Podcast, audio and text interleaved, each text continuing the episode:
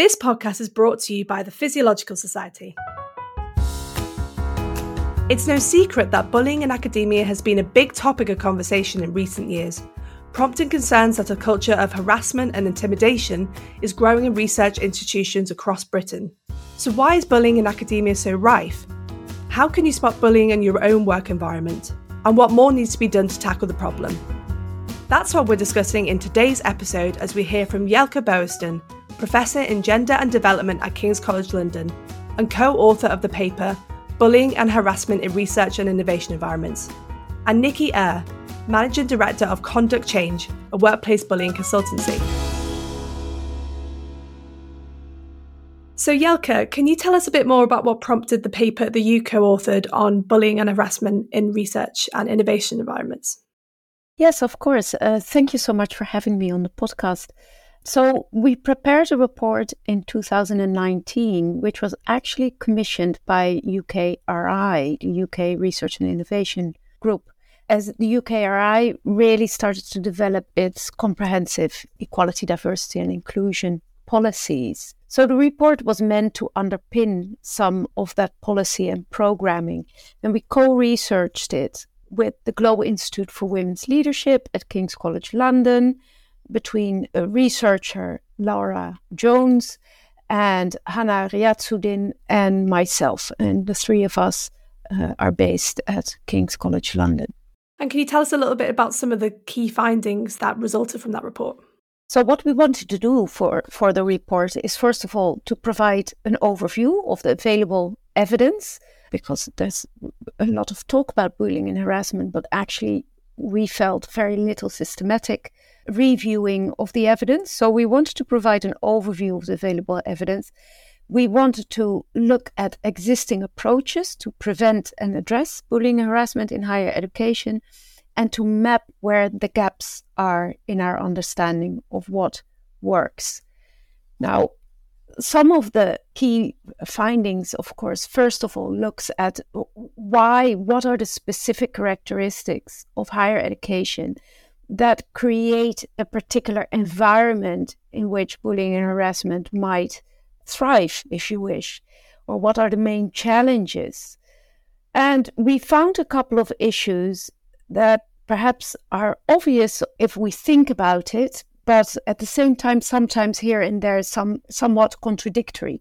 First of all, higher education is on the one hand quite hierarchical and these hierarchies come with high status and with access to job security and resources. So, job insecurity feeds into the vulnerability of junior staff. And they're vulnerable to bullying. They have difficulty to speak up if they feel uh, vulnerable in particular situations. In addition, high workloads and associated stress makes people across the board in all levels really not always very happy people. And that creates also fertile ground for bullyish behavior. But despite these clear hierarchies between junior and senior staff, via the titles we carry, for example, as temporary and permanent members of staff, lecturers, senior lecturers, professors, and so forth, there's at the same time not often not a clear line management. Within academia, we all do very different jobs in one from teaching, which might be really anchored in the institution, to research, which is very often international and dependent on research networks on which the institution actually has very little overview, to more administrative or even uh, managerial roles, which is very often still a completely different line of accountability. So it's very often not clear how and via whom one should hold people to account for their behavior, particularly for the small everyday instances uh, of communication that can occur, for example, in an international research space or in the everyday on campus teaching relationships or in committee work, which is still another dynamic. The report does focus on higher education institutions, but you draw on wider research literature to help support your findings. But then you have mentioned there are kind of conditions almost that are unique to a higher education environment which which have which have resulted in these key findings that's a very good point and it's precisely because of that that strong hierarchies within higher education and and those to a certain extent undef- undefined role descriptors of what we do and who we are accountable to as academics uh, within that space. So, on the one hand, the hierarchy, on the other hand, actually a lack of clarity. And then there's all these tensions around what academics actually do. And a lot of what academics do is develop their own research to advance their own careers. So, competition within which you might not have in a corporate world, for example, but people are very competitive amongst each other. But at the same time, they pretend that they're not. So you create tensions, particularly between senior and junior people, about who owns what knowledge and who owns the development of knowledge production, including the teaching. So these very specific elements of higher education makes it, I think, different from other spaces. You talk in the report about some existing approaches to preventing and addressing bullying and harassment. So, can you talk us through some of those approaches and do you know if they're working or do you have are any kind of case studies in, in, in instances that you know that they they do actually work yeah so th- there are a couple of issues here i think i think one of the things that that as institutions we need to think about is the role of human resources you know and this is something that that i'm saying largely out of experience of working uh, for a long time in higher education institutions and and this sort of this lack of clarity around uh, accountability and line management. And the role of human resources in higher education is not always very clear. Is it to intervene, to investigate, or to mediate? Does HR support staff or does it protect the institution's reputation?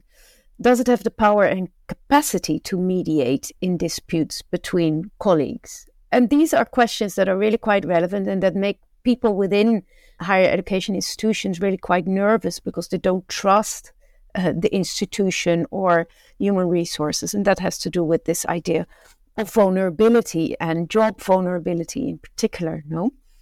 So, w- one of the things that institutions do and try to do, and some of which, which is successful, uh, and some of it is difficult to measure uh, its success just because we're actually so recent only uh, working on this very seriously across the board, which is, of course, uh, prevention. So, how do we create institutions that are culturally respectful towards each other. I mean, that's what we all want in the end. So, institutions should make all efforts to communicate expected behavior to staff and students and set clear boundaries of what is acceptable. And such clear communication would also allow people to recognize when boundaries are crossed and hence give the opportunity to raise issues and denormalize bad behavior. And that would then create a possibility to intervene very early before things escalate and become formal grievances. There's very little evidence of, of how you do this systematically and effectively across the sector. So, one of the things that is increasingly done is uh, repeated communication of good and accepted codes of conduct, is agree with the institutions within, uh, seek buy in from staff members about what should be in a code of conduct, and that that should be repeatedly circulated and discussed at all levels. There must be consistent and good quality training around EDI, uh, equality, diversity, and inclusion, around sexual harassment, what it means, and bystander training. So, those are really the three pillars of professional training within institutions that most institutions do some of. No, EDI, sexual harassment, bystander, or consent and bystander training. Leading by example is very important. So, institutions must create a culture in which senior members of staff are not afraid to call out bad behavior and really show what the boundaries are of bad behavior. These are some of the preventative actions around creating a respectful culture that institutions are developing, but there is very little, as we saw in our report, there's actually very little sort of systematic evidence based of how you do that effectively and what works.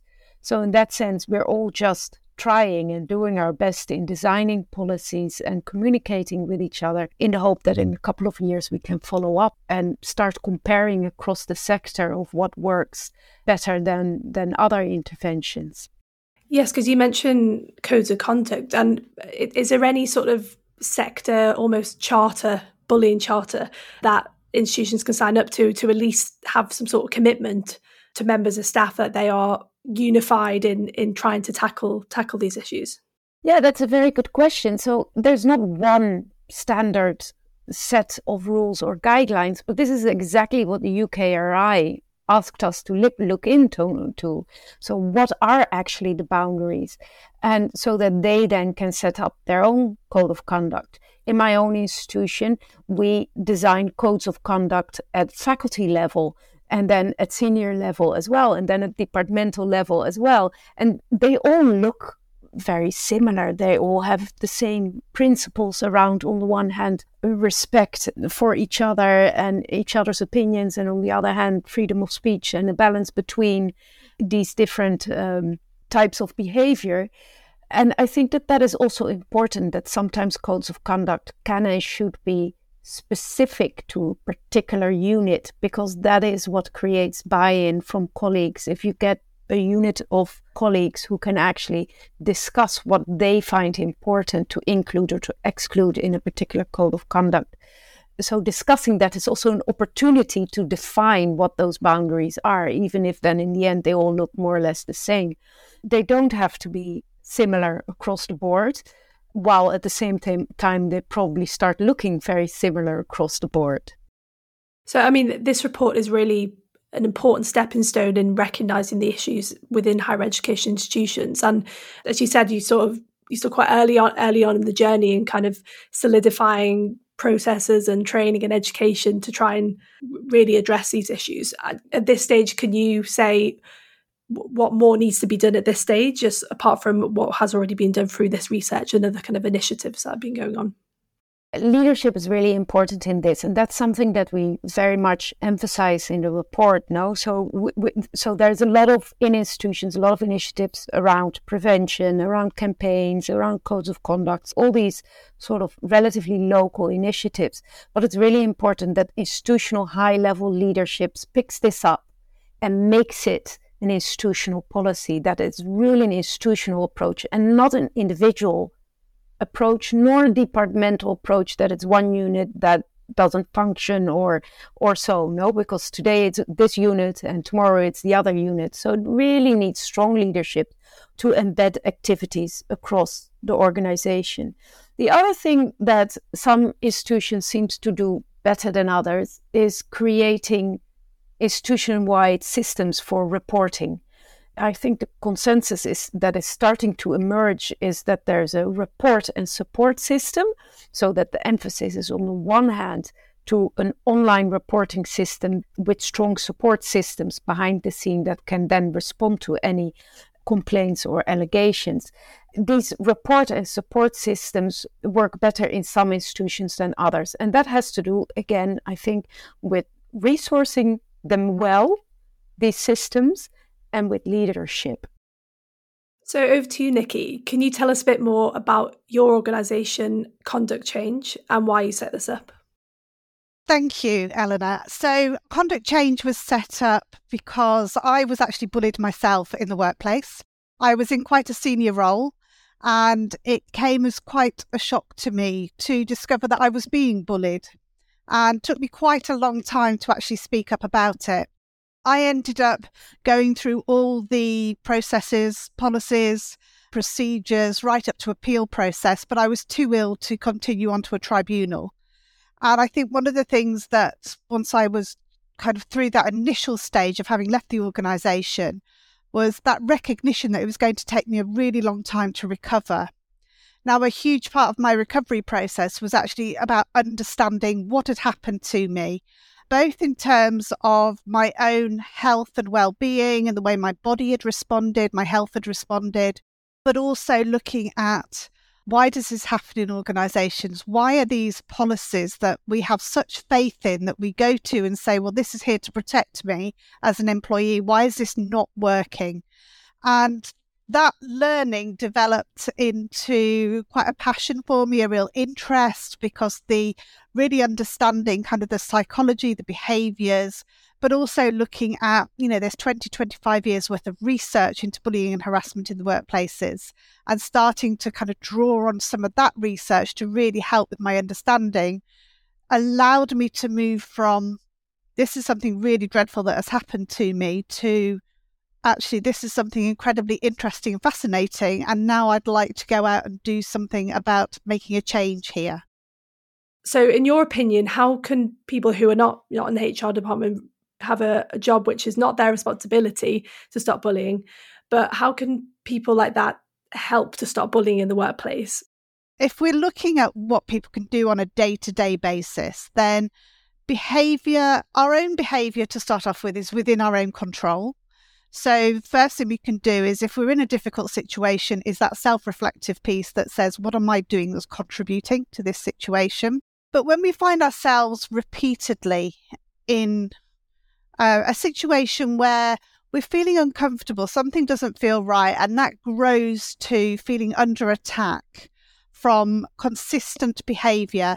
And I think when we're talking about bullying, um, and I'm talking about workplace bullying in the sense of non discriminatory, um, purely from a legal point of view here, because they're treated quite differently under the law.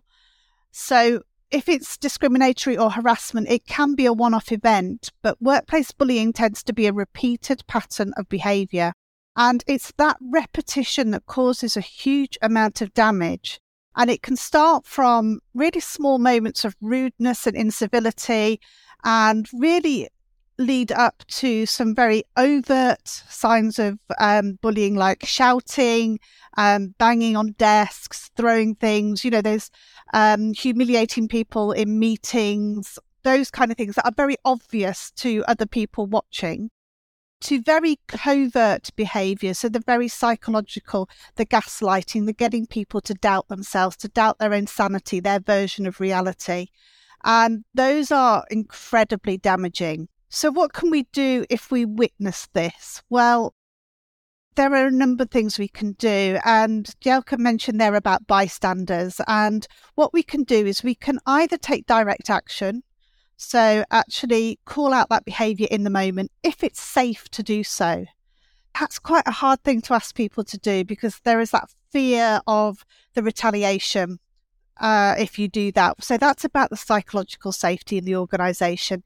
If I speak up, am I going to get punished for it? And if people are, then they're not going to do that. They're not going to take that direct action. But perhaps you can distract, change the subject, perhaps call the person away from a situation, tell them they're needed somewhere else. You can delay, you can go and ask them afterwards, Are you okay? You know, I just, I felt uncomfortable in that situation. I just wanted to check whether you felt the same way. Or you can delegate, you can go and ask for that support from a line manager, from HR, or it could even be someone who has almost a social standing in a group where people look up to them because they are a great leader, because they are positive, confident, fair in everything that they do. And therefore, people listen to them. And that's not about title, that's about the way that they work with other people and the way that people respond to them. So there's that element of it. And I think really it is very much about the more we start calling out poor behaviour early on, and the earlier it is done, the better, then the greater the chances are of change because that ripple effect occurs where people observe this happening. They see that actually that's not wanted anymore. And they start to make that change because most of our changes in behaviour come through observation for you was there sort of a, a light bulb moment or a specific conversation that you had which made you realize oh i actually think i am being bullied so interesting i would say that i had a very early conversation where i had that light bulb moment but my initial response to that was well that's ridiculous you know I, I'm, a, I'm a strong woman in a senior position and therefore i can't be bullied and i'm not going to let that happen when I look back, that was the moment at the which the trust in the relationship was completely destroyed. What I started to do was I started to adopt behaviors that I knew I would be rewarded for, even though they went against my values and my principles. And I did that gradually over a period of time. And I did it to protect myself and make sure that I kept my job. And what happened in that was that continual clash of values, that continual walking on eggshells, not knowing where I stood, not knowing what would happen next, lasted for nearly two years before I actually decided enough is enough and I need to, you know, put in a formal complaint at this stage. I think for some people, there might seem a lot at stake or a risk for actually taking action. What if there's a person being bullied who actually doesn't want to take things any further or doesn't want any intervention? What, what advice would you give to them? So, the most important thing is self care. Put your health first. There's no shame in walking away if that is the right thing for you to do. That is so important for people to understand. And actually, you shouldn't feel any shame anyway from being bullied. Anybody can be bullied. It can happen to anyone at any point in their career. And I think that's really important for people to understand. This isn't just a, a top down kind of situation. It can be top down, bottom up, it can be sideways, and it can happen to anyone at any time. So don't assume that you're alone because this happens to many people. There is support out there. If you don't want to speak to somebody internally, then there are external support groups or mental health lines where you can go and talk to people. But please, please, please put your health first above anything else. If you want to learn more about becoming a member of the Physiological Society, head to physoc.org slash join. So already Jelke has outlined some of the actions being taken by academic institutions, uh, partly from the advice in the report and the recommendations. What mechanisms could you suggest for institutions to put in place or to prevent or deal with bullying? So, when institutions are looking at this topic, they tend to look at it in terms of policies and procedures. And what we find is there is a, a triangle, if you like, that they go up. So, we start off with there's some behavior. So, as an individual, we try and make sense of it we decide it might be bullying, so we go and ask for support. At that point, what an organisation thinks is we must not let this get to tribunal. And yet, the first thing they do is they push people towards formal processes. So you go to HR, and HR do get caught. I know you were talking about this earlier. They do get caught between a rock and a hard place because most people who go into HR are there because they care about people and they want to help them. And yet they are trained into the policies and processes which actually help protect the organization. And what we find is that the majority of workplace bullying cases are not upheld. So we're using a system that has an extraordinarily high failure rate. And I'm talking 80, 90%. There aren't exact figures, but around that sort of level. And so what we need to do is we need to stop trying to immediately think, as an organization, stop going to that point of thinking, right, okay, what do we need to do to stop this going to tribunal? And start thinking, actually, as one human being to another, how can we change this situation? So, quite often when people report bullying, it is so far down the line that they are probably either about to go off sick or have been off sick for a while. They may have actually reached a point of trauma and so, you know, there can be really, really prolonged injuries, brain injuries, a result of um, the trauma of workplace bullying. Therefore, they might not be able to really present their case in a coherent way. It will affect their concentration, their focus, their memory. And all of these mean that what happens so often is that it becomes a performance issue because they start saying, Well, you haven't been performing well. Well, as an organization, first of all, go back to the point where they stopped performing and find out what happened then. Look at the wider context, look at what's going on.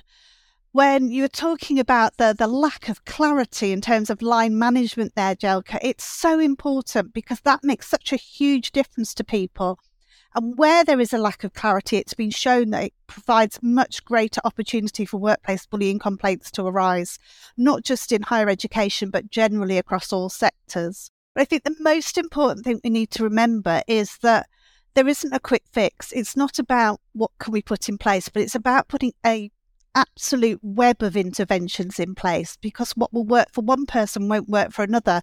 So we need to make sure they're caught in different ways. So some of that is about education and training. It's about if people have line management responsibilities, training them in the emotional intelligence aspects. It's about things like job design. Why do we only do stress risk assessments when people have been off work and start coming back. Let's look at where the stress, the psychosocial risk assessment elements, where does it come into job design? Where does it come into the way that we deliver our work on a daily basis? You know, it's not just about HR and it's not just about line management. There's health and safety. There's the board looking at those internal indicators of workplace bullying from staff turnover to absenteeism you know, it all reduces productivity and output at the end of the day as well. So if people are being bullied in the higher education sector, they're not performing, they're not going to get the research contracts. And that will damage the reputation as well. But there are so many interventions that need to be put in place, but you can come at it from so many different routes. People who are just relying on a policy are starting in the wrong place completely. It's actually let's take a step back and let's look at those everyday interactions and how we can better those. And this is not about an initiative, this is about a different way of working. It's not a short term fix, it's about being relentless in change, monitoring it, adjusting, using the feedback, and keeping going. Jelke, you outline in the report that we need to start recognizing bullying and harassment as an organizational issue and not an individual issue. How do we go about actually doing this in practice? It's really complex. And I think that Nicki's story has already indicated how complex this is and, and how difficult it is to tackle. I mean, policies are tools for us to use. No, they're not a solution. They're only frameworks and they allow us to perhaps hold people to account. They allow us to record things. It, it is a framework to fall back on, but it doesn't resolve anything by itself. So, in the end, I completely agree that there needs to be a focus on the culture of behavior and relationality between people. How do we treat each other? How do we want to be treated? But that doesn't rule out bad behavior either, because we are all very different people and we all behave differently and we have different backgrounds and we you know? So there are so many different ways of, of communicating with each other. And i think that that is actually also something we need to take into account no? So that so so training around uh, so a whole diversity of training. On the one hand bystander training how can we intervene? But also simply training of how do we deal in a diverse environment and what are actually not creating knowledge around equality laws and policies. And it can be very broad indeed. So, on the one hand, we need to move away from bullying and harassment as an individual issue and look at it from an organizational perspective. And on the other hand, we shouldn't lose sight of the individuals that make that organization. No, organizations aren't things they are but at the same time you know it's you and me and it's it's the people who make the organization so it's really finding a balance between the organization as an institution and the people therein which is why i think that leadership is so very important and as nicki also said leadership is not just management, but management is very much, or leadership is very much about a whole range of things, including emotional intelligence. How do you deal with people? Uh, how do you create a respectful culture in your own unit? And that goes from leadership in small units to all the way to the top of bigger organizations. And all those different layers, there are leaders, uh, formal leaders or informal leaders or so i think that organizations need to identify those leaders and and and really work with them to become champions of a respectful working environment Nicki, I know you work a lot with organisations to try and tackle bullying from the top down. So, what are some of the practical things you implement when, when working with these organisations? So, I think, you know, a lot of those have been covered already. Um, one of the things that I would say, um, Jelke mentioned about conduct agreements. earlier. Uh, I always call them conduct agreements because I very much agree with the approach of getting people involved. But actually, when you have your leaders in the room with the people and they're saying, these are our expectations, this is what it's going to look, sound, and feel like. If we include that word respect, this is what it looks, sounds, and feels like to us. So it's taking it right down to the behaviors that are linked to the word and understanding those interpretations. But those leaders have to hold themselves accountable. And one of the really key things here is that if you have somebody like a chief executive who holds them accountable for their behavior, and if they don't have that emotional intelligence to be self aware, to look inward, to reflect on their own behavior, then one of the things I would say to them is find yourself a coach that will hold that mirror up to your behavior if you're not willing to do it for yourself or not able to do it at this point. I think that is one of the hardest parts for people who are in an organization when that person at the top displays the unacceptable behaviors. And one of the things I would always say is that just because a behavior is accepted, it doesn't mean it's acceptable. So making the changes could take, you know, a long time, but you have to start to call it out. And if that means standing up and saying, I did this and it's not acceptable and I'm not going to do it again and I apologize to you, then that is a sign of a true leader. So there are many other things they can do. Certainly, as a, as a board, they can look at the indicators of bullying. They can take that risk management approach. Um, and I think Jelke talked about that in her report as well, that actually does need to be a risk management approach constantly looking at where have we got those differences. Use the reporting systems if you have them. A lot of companies have apps now that will highlight areas where they're getting more and more complaints from about these. Do something with that data. Don't ask people for their input and do nothing with it. Psychological safety as an organization is built when people are allowed to speak up and when they can speak up about positive ideas, when they can disagree well, when they can have heated conversations that are about the ideas and the creativity and the innovation and not about the individuals, then they have the psychological safety. And when they can do that well, they have the courage and they feel safe to speak up when things go wrong as well. And that is what we need to aim for allowing people to have their voices in the organisation. So much of what we've talked about today is rooted in workplace culture, and we've mentioned that word a lot as, as well as leadership. So, how do we shift attitudes that are so deeply entrenched in our society? And, and that's that's to both of you, really. I think the first thing that we do is we have conversations like these. You know, this has been a subject. When I first started doing this work, everybody said to me, do not use the word bullying. Businesses don't like it. And I said, well, do you know what? Neither do people on the receiving end of it.